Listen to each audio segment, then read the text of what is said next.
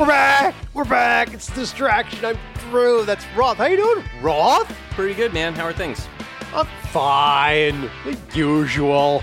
I'm fine. Everything's just fine and good. I watched like two outs of the uh, of the World Series last night. Very riveting. Like the second the the Braves hit a home run, I was like, well, that's just fucking great. Yeah, it was a it was a nice long game, so you could kind of hop in and catch a couple outs here or there anytime between eight and midnight, which I think is really nice for baseball. It's Yeah. like uh, one of those. It's a it's a it's a cool look. A nice, between that uh, and uh, you know the fact that we're going to be getting some racist chanting in the monitors in a couple games. I think this is really this is the time for baseball to shine. It was. It was an incredible night for commissioners of baseball and football. Just a just a remarkable uh, competition between Roger Goodell and Rob Manfred Mann uh, to see who was the most tone deaf asshole of the bunch. With uh, with Roger Goodell being like, "Well, I think Dan Snyder has you know paid a pretty hefty price uh, for the Washington football team email scandal, which he paid no price at all." Yeah. And then fucking Manfred getting interviewed before the World Series. And this is a quote. He said, like, this is about the Braves being racist and the Tomahawk Chop being racist. And he said, the Native American community in that region is wholly supportive of the Braves program. I didn't know the Braves were no longer a, a team, but a, a community program, including the chop, Manfred said. For me, that's kind of the end of the story. In that market, we're taking into account the Native American community. So the Snyder energy has leaked into baseball, which is just Yeah. very exciting and riveting to me. It's an old fashioned integrity off, and uh, I, I guess this would be where I say that I'm here for it. I, I just like that white people like me are explaining notions of pride and heritage about Native Americans to other white people like me. So The that thing is that rules to me about the Manfred statement is that executives at that level are just using stranger and stranger words to describe universally understood things at this point. Where the idea of like the program, or often using the word market to describe like the city where a basketball team plays instead of just saying like Milwaukee, is all very uh like it's just a, a way to show that first of all you have a job that involves wearing a tie. Yeah. And second of all, that like you've learned you're so good at it that you actually became a robot. Like your brain is now just full of ones and zeros that spits out words that are roughly synonymous with the words that people use, but not the same. Well, because you don't want to just use the name, you don't want to use the word city because that connotes like actual Atlanta instead of where the Braves actually play. And you don't want to alienate like all the hardworking people of fucking Stone Mountain who, you know, are. Yeah.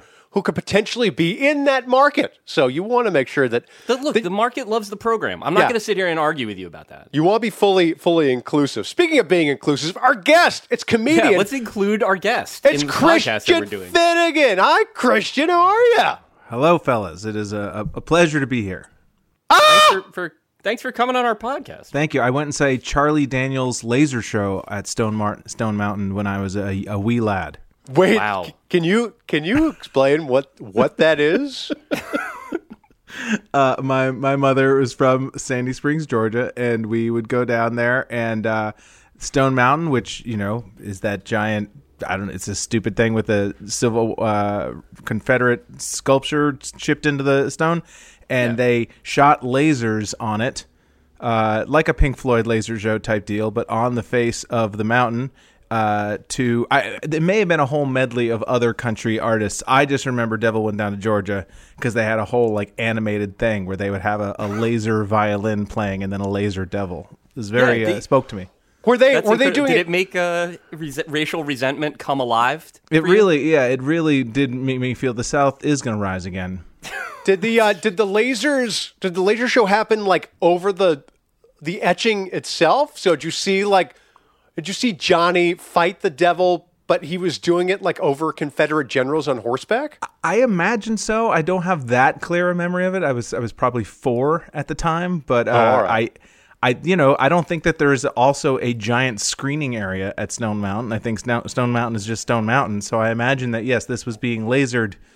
Uh, it would actually be uh, lovely if just they didn't really calculate the laser properly and it act they accidentally lasered off some of their own Yeah, I was gonna say. Confederate generals. But So this large rendering of Stonewall Jackson now has 2015 vision. Did you did you like it when you were a kid? Oh, absolutely. I mean, Devil went, Devil went down to Georgia you know, there was that brand of not quite novelty novelty songs. You know that. were- Yes. Yeah, You know story that- songs. would you say? Like story songs. Yeah, exactly, exactly. But for for like a little kid, you know, the idea that you know th- there was a lot going on. It was a story you could follow, and then when he, you know, when Johnny kicked the devil's ass with that amazing fiddle solo, I mean, that's that's like a Rocky type situation for a little kid. Yeah, it was just clever enough of, so, of a song to make you forget that it's a country music song. So Yes. I I I respect Charlie Daniels to only that extent and no other. Charlie Daniels had an incredible end game because he, like, I guess was still making music, but he died. And not to give away if that was your, Spoiler. your dead or canceled for today, Drew. I didn't mean to to steer you out of that. But he- Unbelievable, the He, stayed posting like Benghazi shit, and then like just the account got handed over to a team after he died. So he had posted like Benghazi ain't going away for 970 straight days. And then like the day after he died of like just old age and being unwell, like someone on whatever like a roadie was like like I will carry the torch, the horn of fire like into the wilderness. I'm Yeah. just gonna pose about like fucking Benghazi, like as this dead bearded guy. the Herman Cain online uh, reanimation strategy. Yes. Yeah, the Herman Cain one was especially good because like like a week after he died, like someone on like the Cain train executive staff was like, "Is COVID real? Like, do we know? Like, just is it like is it If possibly?" only there was some sort of he- evidence so we could look yeah. at too. Yeah, the Herman Cain Twitter feed never acknowledged that he had died. And so, like, it was just tweeting as if Herman was still alive and that was his voice. And so every reply was like, Aren't you dead, bro? Like, Yeah. you're dead. Like, I think in died. canon, Herm- Herman Cain is still alive. Like in the if you're really in the uh, in the Cain universe, that Yeah. he's actually he's just ascended. now. In your- it's like what happened heart. to um like Mark Hamill in the Last Jedi. Not to give anything away. He just, dis- he just disappeared. And then there was like a, a beautiful pizza box left open on a stone overlooking a sunset. I honestly Hey. don't know why uh, people aren't doing this more. Uh, I had heart surgery in May, and I certainly had a few uh, scheduled tweets loaded just in case things went awry. Did you? So, all right, let's let's go back because first of all, I'm glad you're okay. Yeah. Thank you. Secondly, Appreciate what that. was what was the heart surgery, and then of course, what were the tweets? That's the most important part. Well, I had an aortic aneurysm, uh, which is a, the most metal sounding of I all of the say, uh, is medical that, is that conditions. good? Yeah, great metal band name. No, it's it's yeah, it's sort of like a Mars Volta shoot off. Um, no, it's it basically means your aorta is just mysteriously getting larger. Uh, it's it's how Jonathan Larson, the guy who composed Rent, died. Because if they rupture, then that's pretty much all she wrote. But um, uh, Shawn Smith, the ex singer of a band called Satchel, which I loved, died of that. But uh, it's Didn't John basically- Ritter also die of that? You know, it's possible. I haven't looked. I haven't looked Does into this it. I haven't- only um, impact very talented people that work in entertainment? I think that's what Sure. it must be. That's, That's what it must be. But Anyway, only on. the truly gifted somehow fight through it. um, but yeah, they basically just had to like they had to like saw into my chest and then replace the aorta with I don't know a hollowed out USB cord or whatever's in there now. Um, Jeez. But yeah, so I mean, honestly, the surgery itself wasn't. It's like a pretty standard surgery. It's just like your breastbone healing. That's the real drag. Like every, it's better now, but like still, every time I sneeze, it's like a grenade going off in my chest. Ooh, that doesn't sound good. Did they give you a a survival rate? Because obviously, and I know this as someone who had brain surgery. I don't ever Yeah. talk about it. But uh, uh, was there? Did they say, okay, you know, Christian, there is a I don't know five or ten percent chance you do not survive this surgery. Yes, it was like a five percent chance, which I wasn't so super concerned about. But I've had, uh, without getting super dark, because it's totally fine. But like both of my brothers died of heart related stuff, and my mother, and so it's like kind of a, a family thing. And so I, in my head, I'm sorry. A tradition. Yes. Um, but uh, but it, it, they the guy pretty much reassured me. He's like the main dude at Mount Sinai, like thoracic surgery dude, and he's like, it's ninety five percent. You're gonna be fine, and he was correct. That's where that's where I got surgery. So we're almost practically related. We're uh, we're hospital At Mount. Sinai in New York. Yeah. Oh my gosh, Seven West. That's that was my wing. Unbelievable, man. So, um, so even though you were assured by your doctor, you were still like, well, I better, I better have some some tweets to fire off in case this goes awry. Well, yeah, and of course I had like the few emails, the sort of sentimental emails to stuff like that. But you know, I did have just a couple of you know, hey, uh, you, I, I didn't put too much thought into it. I wish I had put more thought into it, but I had one just like a couple months from no, a couple months from after the surgery, being like, you know, rotting and loving it, you know, and uh, or, you know, a wish you were here, that kind of thing. Um, Just like scheduling a bunch of tweets that just say like "fucking Knicks" to go off like every January for the next twenty years. not anymore, baby. Yeah, Clouds are parting. Yeah, I saw you in one of those videos outside Madison Square Garden, randomly taking your shirt off and screaming about Trae Young. It was really inspiring to see you back doing it, yourself. It's so sad to see Barstool stealing the Bing Bong guy's lunch. I don't know. Uh, the Yeah. the guy who said Bing Bong is like now trying to, you know, turn that into a viral thing. But Barstool already has a Bing Bong T-shirt. Uh, so They steal your gonna- IP. The Bing Bong guy getting like, and he has to come up with something else now. It's very. This is uh, kind of a, a sad development, especially because I think for just judging by that guy's general energy, he'd been waiting his whole life to say that.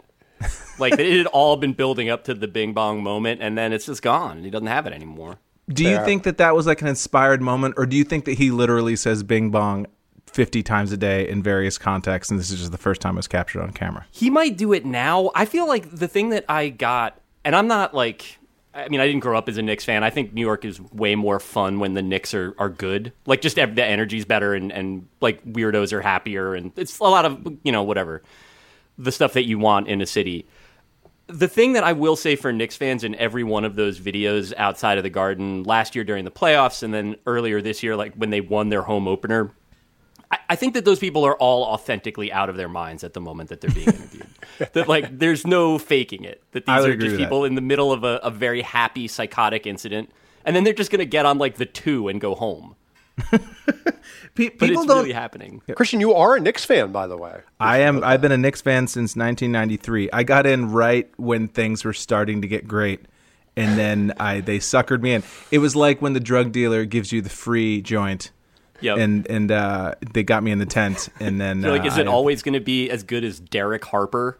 And the answer is uh, no, not for another couple decades. What are you gonna Apparently not. No.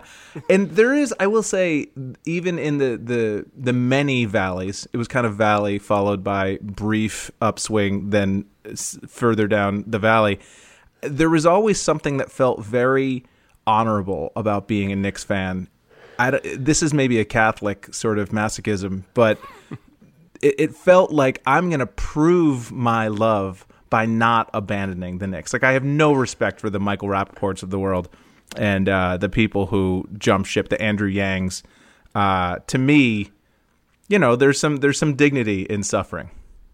Well, also, uh, the Knicks always made everything look so fucking hard, and that can always like Knicks fans. And I know, I know this because I'm, you know, I root for the Vikings, and I and I know people who root for other football teams where you mistake that sort of plotting style of play for like grit and toughness. So you're like, ah, ah, they they do the hard work, they do the they do all the lunch pail shit, and you're so proud of how they work. Because because the way that they play looks like if you were attempting to play an NBA game. yeah, it, does- it has like the energy of like a, a bunch of men in their early middle age playing pickup ball, or at least like the the bad Isiah Thomas teams did, where like everyone's kind of like one guy's wearing Timberlands and like somebody's got jeans on, and everybody's Yeah. kind of just like frustrated and like instantly incredibly sweaty. Yeah, Like, I can't not- relate to somebody taking somebody off the dribble with like a beautiful crossover to like a finger roll or whatever, but I can relate to sort of being blocked five times, somehow Right. scrambling to get your own rebound and just sort of flopping the ball towards the net and it going in. Like that I can like I can I can imagine that. Yeah, you, Yeah. you watch Charles Smith get stoned at the rim 900 Yeah. times. You're like, I, Like the meat. I've been for there. Me, like the the Zach Randolph that was on the Knicks, like who was just the most uninterested basketball player that I can remember. He would go on to have like five more good seasons. But he, I remember watching games and thinking that he was just taking threes because he didn't want to. Like it was the easiest thing you could do. You just got to do like one motion with your arm and your lower body, and then you're pretty much through it. As opposed to trying to beat somebody off the dribble or like passing, and then you have to cut, and they they yell at you if you don't Yeah. And it was uh, it was very relatable, and yet at the same time, that was some of the worst basketball that I've I've ever watched. Yeah, I, I don't know how to fix it, but I, I feel like the whole three ball era has created some sort of perverse incentives to, like, the hardest thing should be the thing that gets you the most points, not the easiest thing. Do you Yeah. know what I mean? Like, Yeah. I mean, well, there's. I guess this is like the argument for, um, you know, your four point lines and stuff like that. Because the threes that get taken today seem way harder. Like just a contested shot from the logo, which like I've seen now two different guys hit this season, is like that is cool. And yet I do feel like the not to get you know I don't even have kids like I can't play a dad card on this. But the idea of a generation of skinny kids trying to play Steph Curry style basketball when, as a former skinny kid with delusions of athletic competence, like the hardest thing you could do when you're that size is just get the ball to the rim. So the idea of putting on like one of those shooting sleeves and using your entire body to get the ball like almost all the way to the rim from the three point line is, uh, you know, that could use some work. Not to say that everybody should be more like Z-Bo, but like that's uh, you know, there's different different approaches, horses for courses and all. But yeah, you see a lot of those, you know, junior high and high school clips that float around, and they're throwing the ball towards the net like it's a trebuchet. Like they're just like Yeah. flinging it in the general direction of the backboard. Well, I remember that as like when I was in eighth grade, probably like in some ways like the peak of my basketball competence. I had like a good shot that I could do like in a normal way, but then to get the ball to the rim from the three point line, I had an entirely different shot that involved like cocking the ball over my shoulder, like the way that the only like comp form wise was Manute Bol, which again is 100% not what you want as a shooter. and yet that's that's all that's what it took. Yeah, I don't, I don't think that's what they do at the basketball camps. I also remember uh, when Starks uh, posterized Jordan, and that was like it was a huge moment for Knicks fans because it was Jordan, of course, but also it was like it was the one time one of their players did something athletic.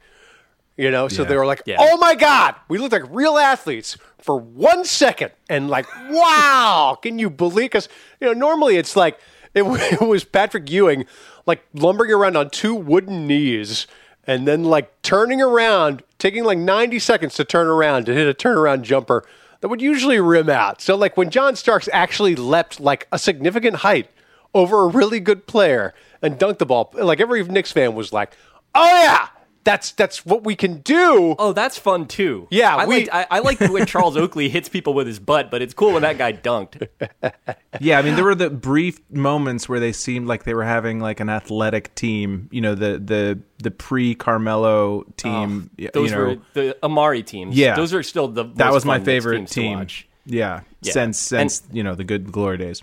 But then they always blow those teams up. So I covered a game during that period um, against the Timberwolves for my friend's website, and it was the most fun that I've seen the Garden be. And they were like that team was a you know sort of lower seed playoff team. Like they had a lot of problems, and Amar'e was already getting hurt and everything. But it was the first time that they had, I guess, until now, Yeah. that they really had like young players on the team that seemed like they were going to get better and maybe would be permitted to stay with the team while they were getting better instead of being dealt away for you know whatever the corroding remains of Rolando Blackman or whatever. And you know, obviously that didn't happen, but I do feel like the uh, the team that they have now, as imperfect as they are, is kind of perfect for Knicks fans in the sense that there is this like they're they're going to wind up letting you down because they're not as good as the best teams in the East, but they really are overachieving. They try their asses off, like, and they make it annoying for other teams. And I feel like that, as a fan, is uh, an underrated pleasure. Like, it's cool when your team is like seamless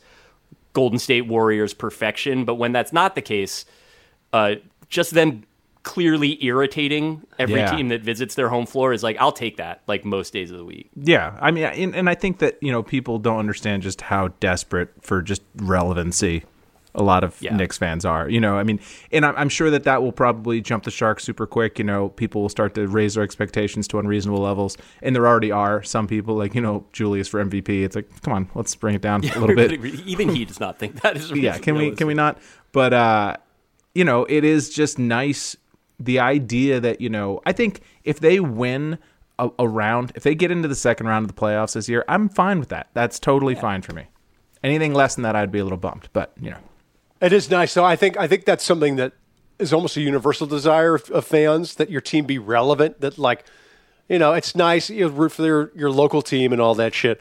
But when they actually start talking about it on national TV, you're like, oh, Oh, they're talking about my my team. My team exists. Oh my god! Holy shit! Well, that's Like, that's the problem with the Knicks, though, is that everybody thinks that the you know the, the the Knicks have always been on national TV because you know they're up until the really lean years. They always had a bunch of national TV games because they want you know they want the ratings of the New York fan base, especially before course. Brooklyn became relevant.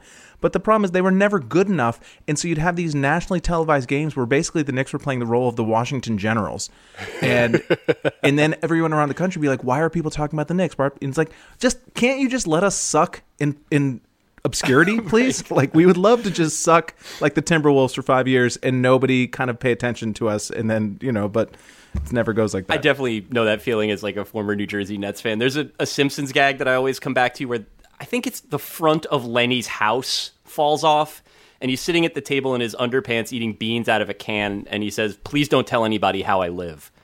and that to me being a New Jersey Nets fan was 100% of please don't tell anybody how I live experience for most like I was going to the games, that's fine, that's my business but like I don't need to explain myself to you. Like this is my choice. I want to watch Kevin Edwards take 11 shots and make 3 of them.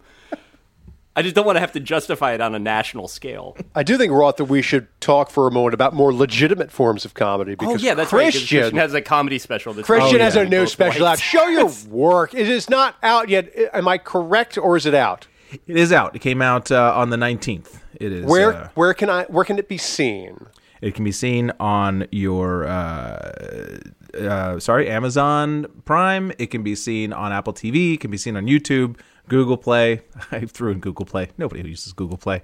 No, they don't. It's true. they don't. It's it's it's the uh, it's the Bing of uh, the streaming generation. Um, but yeah, all the major platforms. The easiest way is just to go to my website, christianfinnegan.com. You can click on it, and it'll bring up all the platforms, and you can pick the one of your choosing. All right, so uh, I watched at the beginning of the special, and you note that at the beginning of the special, that during the pandemic, you lost two jobs. One obviously was your comedy work; you couldn't do comedy when when event spaces have been closed. But then your own wife's um, your wife's own space, which was called QED, uh, yeah. QED, that had to shut down during the pandemic, and was actually considered.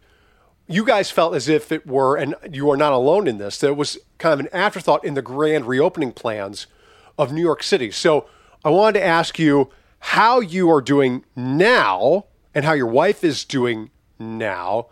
And then we'll talk about we'll talk about the state of comedy after that. But how are you right now? Good. I mean, you know, how's anybody?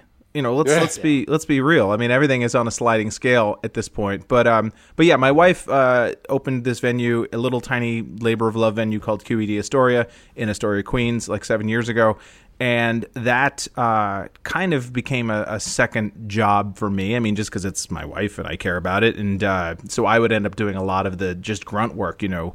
Taking out the garbage and going and picking up seltzer and crap like that. It's in the special. We see you mopping Yeah. the floors Yes. and shit. Yes, Like the jokes are good, but if you ever wanted to see uh, Christian hang a sign on a f- hurricane fence, this is a really Entirely great true. Opportunity to this see is this that. is the one. Yeah, it's it's like eighty percent stand up and like twenty percent kind of mini doc about uh, sort of running a small venue during the pandemic. And uh, you know, it's it's it's okay now. I mean, it's it's kind of a weirdly precarious time. I mean, there was that sort of COVID interregnum that we had in the spring where everybody was predicting it was going to go back to the Roaring Twenties, and and for a few weeks it kind of felt like that. Like crowds were huge, and and then Delta came, and everything is kind of in this sort of weird mid period now where you know the shows are okay. I mean, attendance wise, but a lot of people buying tickets that don't show up. I don't know what that's about, but that's across the board. Like my wife is involved in uh, NIVA, which is like the lobbying group for venues, and apparently it's a problem at like rock clubs, theaters. That a lot of people think like I'm going to go out and see a live show, and then they, the day of they're just like, yeah.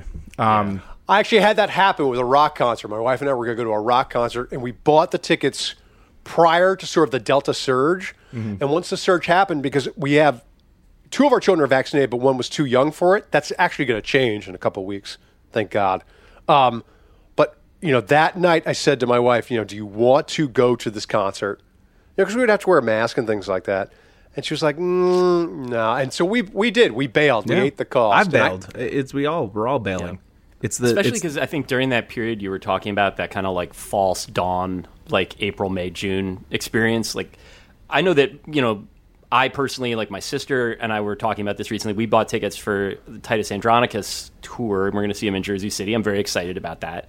But when we bought those tickets, my sister was just like compulsively buying tickets to shows because they were like they started repopulating on the page where you go to buy tickets, and she was like, "Oh, nice!" and didn't just supermarket sweeping through that shit buying tickets to like whatever. And then yeah, like as it got worse, or at least as it didn't continue to get better in a linear way, it's like we're back to doing these complicated feats of sort of risk assessment on Yeah, every. I mean, and that, and that really is kind of it's you know it's it's restaurants, it's it's all these places, and and there is that feeling of like there's no more money coming, like there's no there's no more help. Whatever help you've gotten is the help you're going to get, and so you know like a place like QED, it's it's doing it's doing okay, and we have grant money that sort of floats us for another six months if we want, but you know there has to be some sort of light at the end of the tunnel. I mean, it used to be that the place was open seven days a week and there were over 100 events a month. Now it's, you know, we're open Wednesday through Saturday and then maybe a Sunday afternoon thing. And it's, you know, it's a much more s- subdued kind of, uh, kind of existence. And which is fine for the time being. But it's like, I think everybody is kind of hoping. I- And also, I just think people are used to staying home now. I, I think my wife brought up the point you know, if you're working from home, the idea of like showering and putting on pants to go to a comedy show on a Wednesday is just not really appealing to you in the same way it would have been if like, hey, after work we'll go to happy hour and then we'll go see a show. Yeah, you get ingrained to it, and you actually are not like in my case. I don't feel at times that I am aware of how sort of self isolating I can I have become because Yeah. of the pandemic. Like I just chalk it up to my standard like dad laziness. Like, no, I don't want to like get in my car and drive five whole minutes to like go see a friend, like to mm. have coffee. Oh, what a burden that would be. When I think I, I'm almost certain that three years ago I would have done that with, with a great amount of ease. But now I'm sort of concocting these elaborate excuses as opposed to sort of looking at myself and being like, no, no, no, Drew, it, you're you've become sort of inured to sort of pandemic uh, isolation, and you are, you know, s- you know, sort of secretly, subconsciously embracing it. Well, and this ways you should feels like interaction what we're doing right now. You know, I mean, this feels like a methadone version of hanging out. You Yeah. know? it is. Because I think all this stuff gets harder. Everything gets harder once you start thinking about it. Like that's just sort of universally true, I think, in life. But Yeah. I was thinking about that watching the special, which I, I enjoyed very much. Yeah. It's outdoors. It's like 25 people. Yeah. You know, I'm assuming you guys are, are back doing shows inside now. Is that Yeah, right? we are. We are.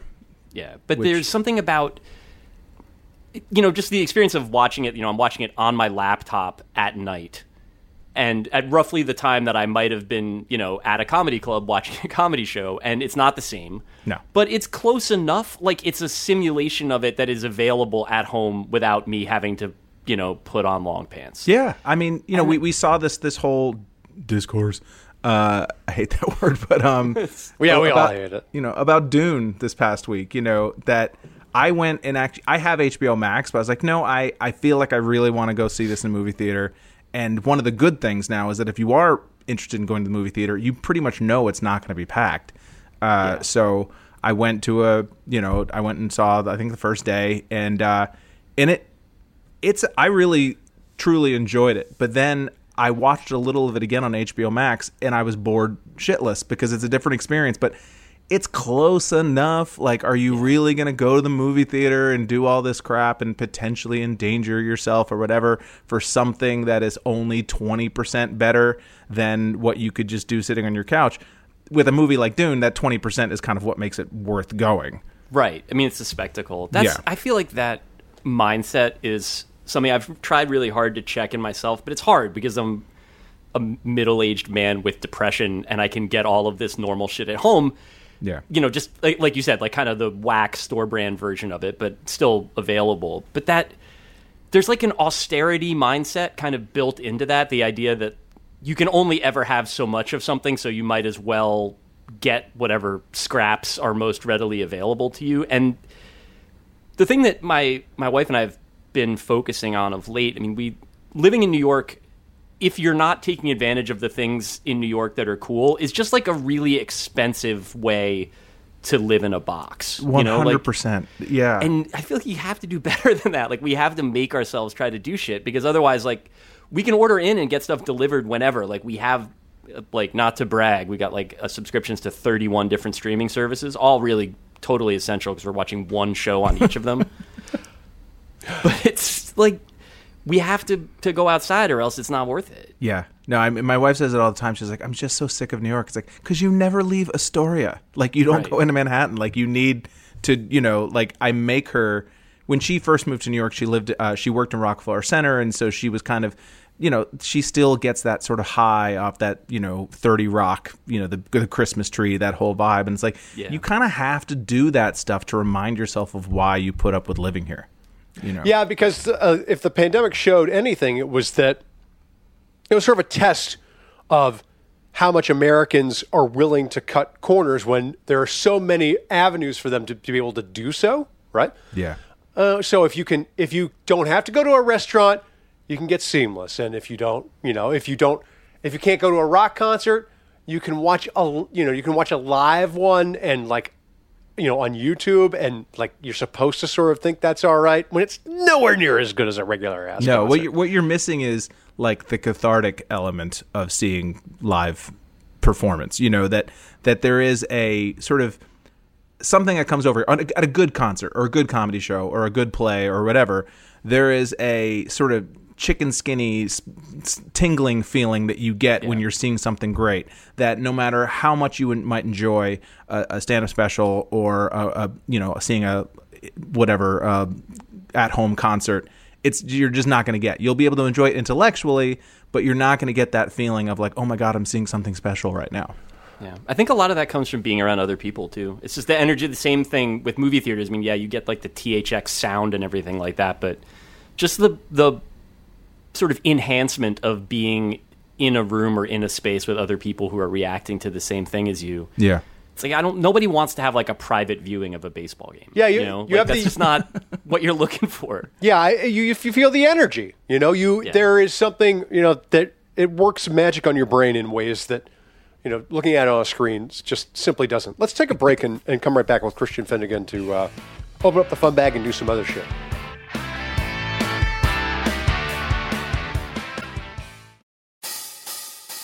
We're back. We're back with Christian Finnegan, and we were talking about pandemic isolation and then about the state of comedy uh, during the pandemic. Because obviously, there there there was a, a, a long period where there couldn't be live events, and then they sort of came back. I remember Christian, one of the Netflix specials I watched during the pandemic was Brian Regan at Red Rocks, and it was outside, and everyone had masks on, and this was sort of before, at least I knew just how rare outdoor transmission was. So I sort of watched it through gritted teeth, but we know that that is actually a pretty safe thing to do now.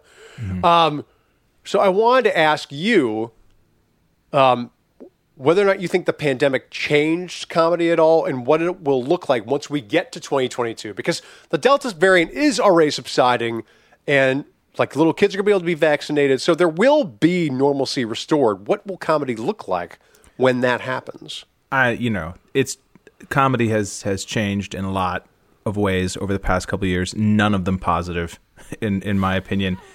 I think that you know the the podcast mentality kind of took over instead uh, like i think a lot of comedians ca- care way more about their podcast audience than their actual stand-up act at this point which i understand why because they monetize it more and and you know it used to be that you would do a podcast so that people would come out and see you live and now i feel like kind of for a lot of comics podcasting has kind of become the thing and when comics don't have an audience a live audience in front of them to kind of gauge whether their jokes are working, they kind of lean into whatever feels most provocative. And uh, I, I feel like a lot of the comedian friends I have have really gone off the rails in the past 18 months.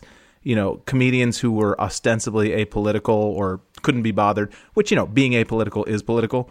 But uh, a lot of these guys have kind of lean, leaned in and realized, like, oh, I get way more engagement from people if I lean into the fucking bullshit anti social justice crap and you know uh, you know all this sort of tired, you know, uh, just you know all the right wing shit that uh, Yeah. a lot of comics have leaned into, and without live audiences, I feel like you know when comedians like a left, uh, sort of a leftist comedian, of which doesn't really exist, really.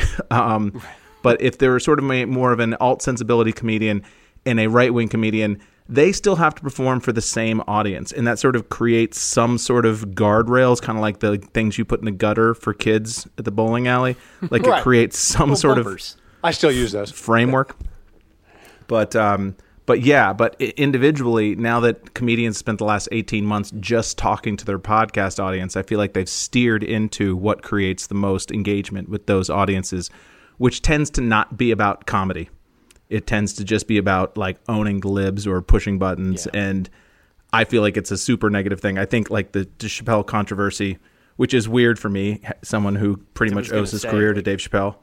Um, it's I think that you know it's it really sucks that if Dave Chappelle had put out a, a special of one hour full of amazingly constructed jokes, we would not be talking about it the way we're talking about it now.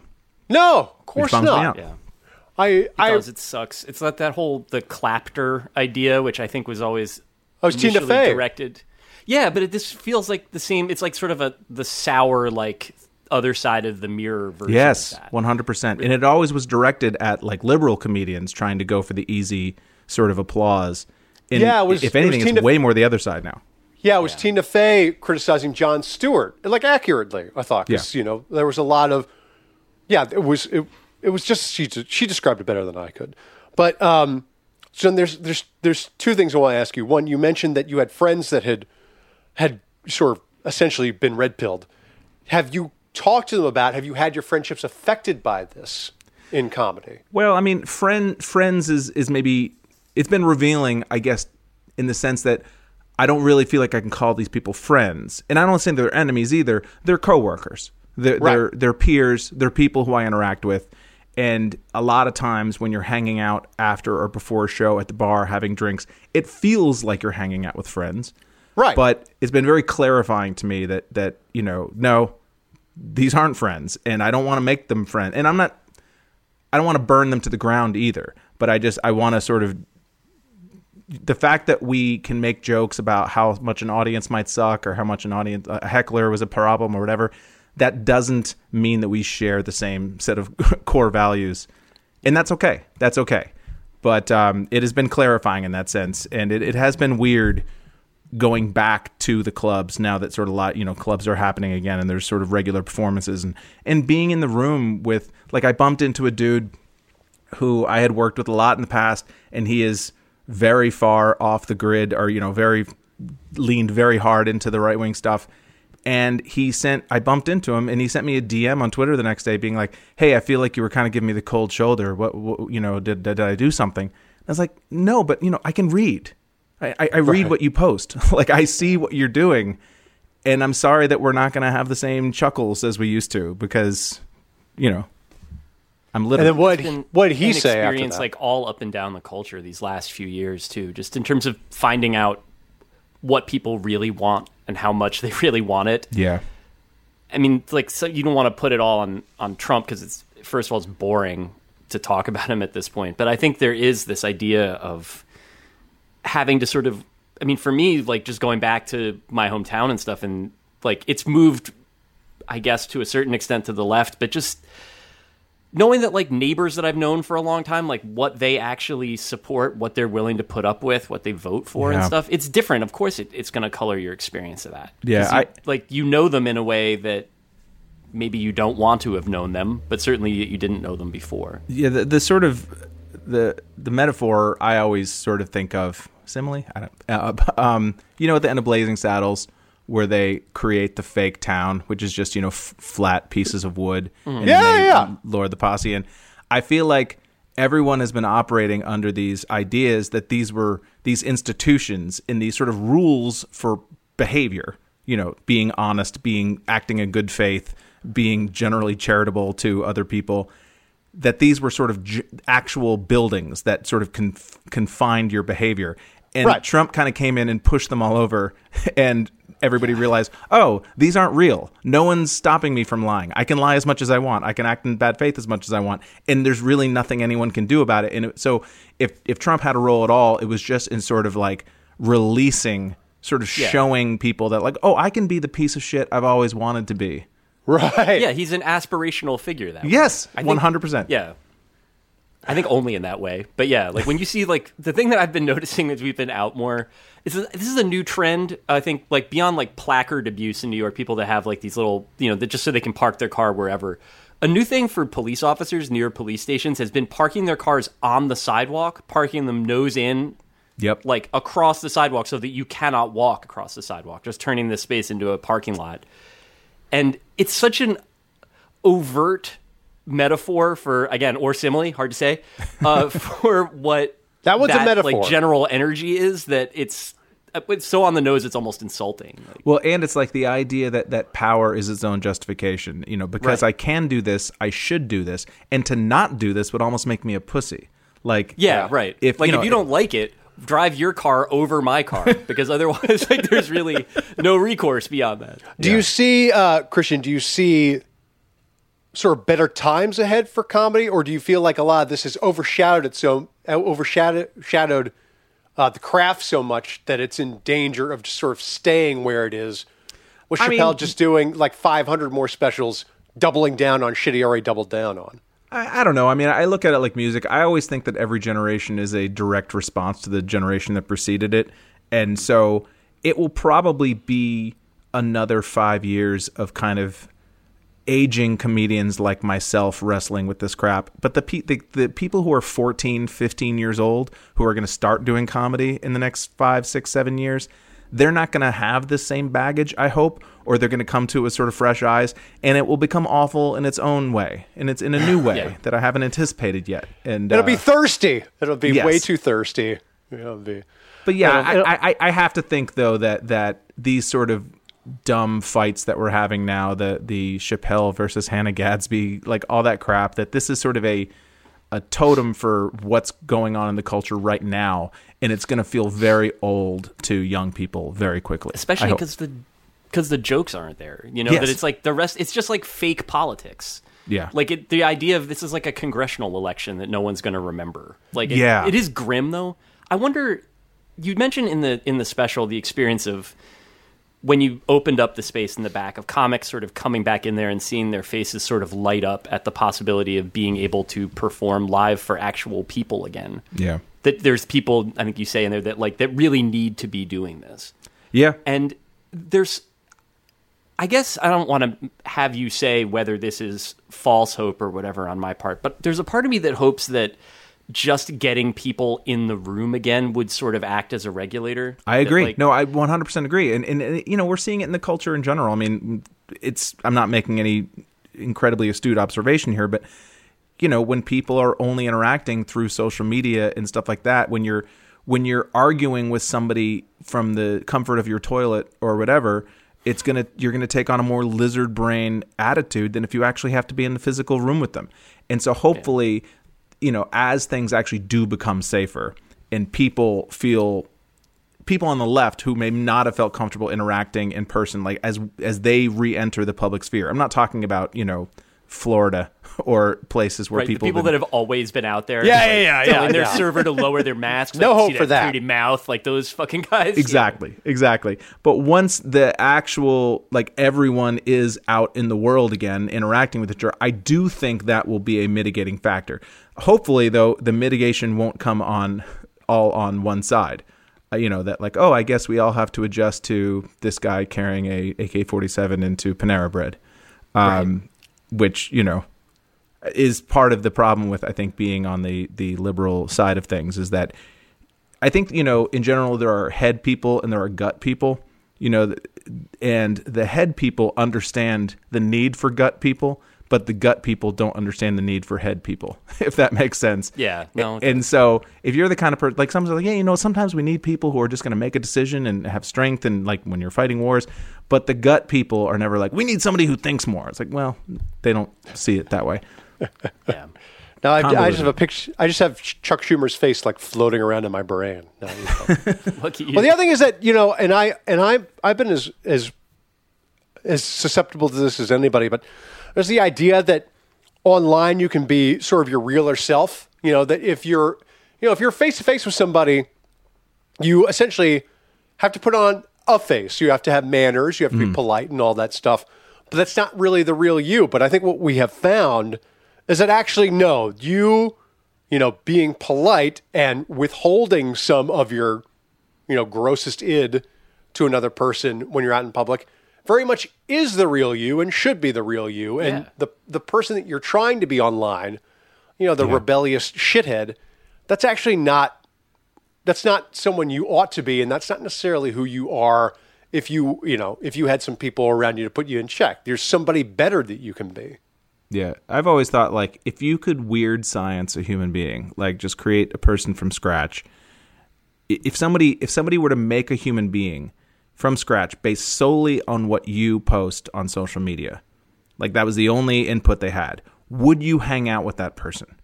And if the answer is no, what are you doing? Like like I feel like the goal should be for your online persona to at least resemble the person who I would meet at the mall. Yeah, definitely the idea of me just thinking like about the sum of my tweets, just like this hideous mass of cartilage and a Mets hat making puns. like I think that's still probably better than than like you know eighty percent of it. But yeah, that is definitely true. Like the most signifying rude version of yourself, like you would not want to meet it in real life. no. Would you uh, would you like to answer some fun bag questions, Christian? Try and stop me. I was gonna. Uh, we were gonna play Dead or Canceled, but it was Richard Pryor, and that's pretty obvious that he Oh, no, has Richard died. Jeni. Uh, Richard Jeni was the guy to remember. We we remember Oh, a okay. guy every week. And it was gonna be the late Richard Jeni, who I loved and who whose specials I, I watched in perpetuity, like on Showtime. That was the we didn't have HBO, we had Showtime, which is like having Sega instead of Nintendo. But I, you know, My old manager was his old manager, and so when he uh, when he passed, uh, I was acutely aware of it. I was never really a fan of the uh, platypus man thing, but uh, but I he seemed like a nice guy, and like a lot of comedians, had a little bit of darkness. Yeah, yeah, yeah. So then let's skip all that and get to the fun bag. This is from Ben. He writes in Christian, listen carefully. Track running is obviously done around a curved track to allow it to happen in a stadium. But do we run faster in a straight line? Would the world record for the 400 meters, for example, be faster or slower if it was run on one long straight track? If you got on a little curve, right? I, I think invariably yes. I mean, it might be fractions of a second, but I'd say yes. if you had to turn, I wonder if the people, I sup- like if your if your turn is a bit more acute if you're on the inside of the track, does that mean you slow down than if you're on the outside of the track and your turn is more gradual?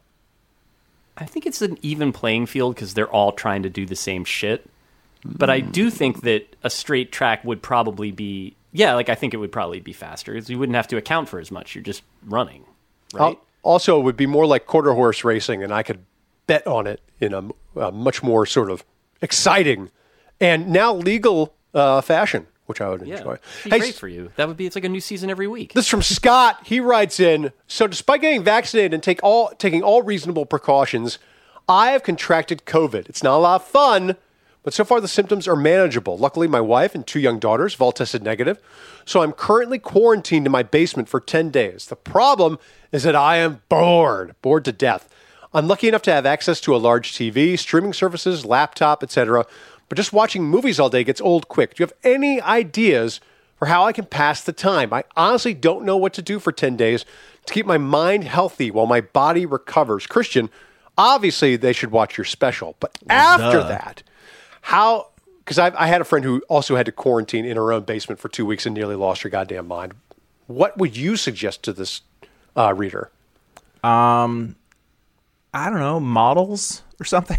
I'm trying trying to think of something that like engages your mind and your hands in a way that you can't do like that that will actually make you focus on what you're doing. Like I'm not a jigsaw puzzle guy, but I think that people who get into jigsaw puzzles, but like I I, I, do think that something tactile uh, helps eat hours better than just con- I mean, obviously, streaming, you know, binging TV shows is the drug of choice for all of us when it comes to wasting time.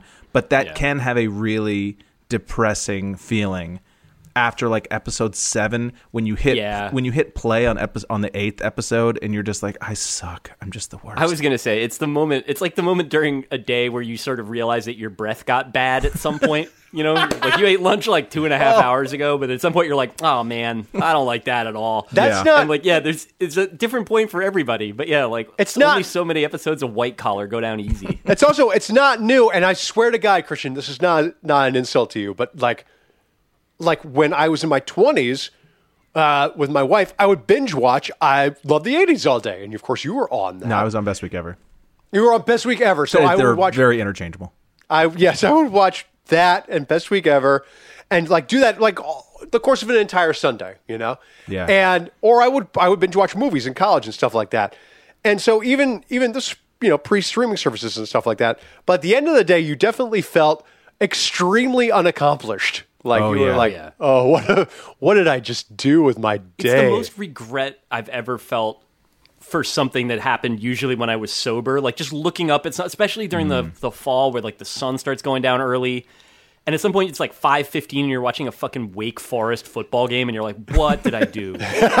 like, where did I go, Dude, the worst. like- the worst is in like the mid two thousands, or when, when VH1 they and MTV as well, but they would start airing entire seasons of those, you know, uh, rule, the challenge or road rules, Yeah, whatever, yeah, yeah. or tough enough. I remember on a, on an airplane, I watched an entire cross country because they would they would take out the the beginnings and middles, uh, beginnings and ends of the shows, and so it would just run together like one long show. Oh my god, like the and I watched- Godfather saga of like a tough Enough. nine-hour show. Yeah, yeah. So I watched six hours of uh, the tough, the wrestling reality show.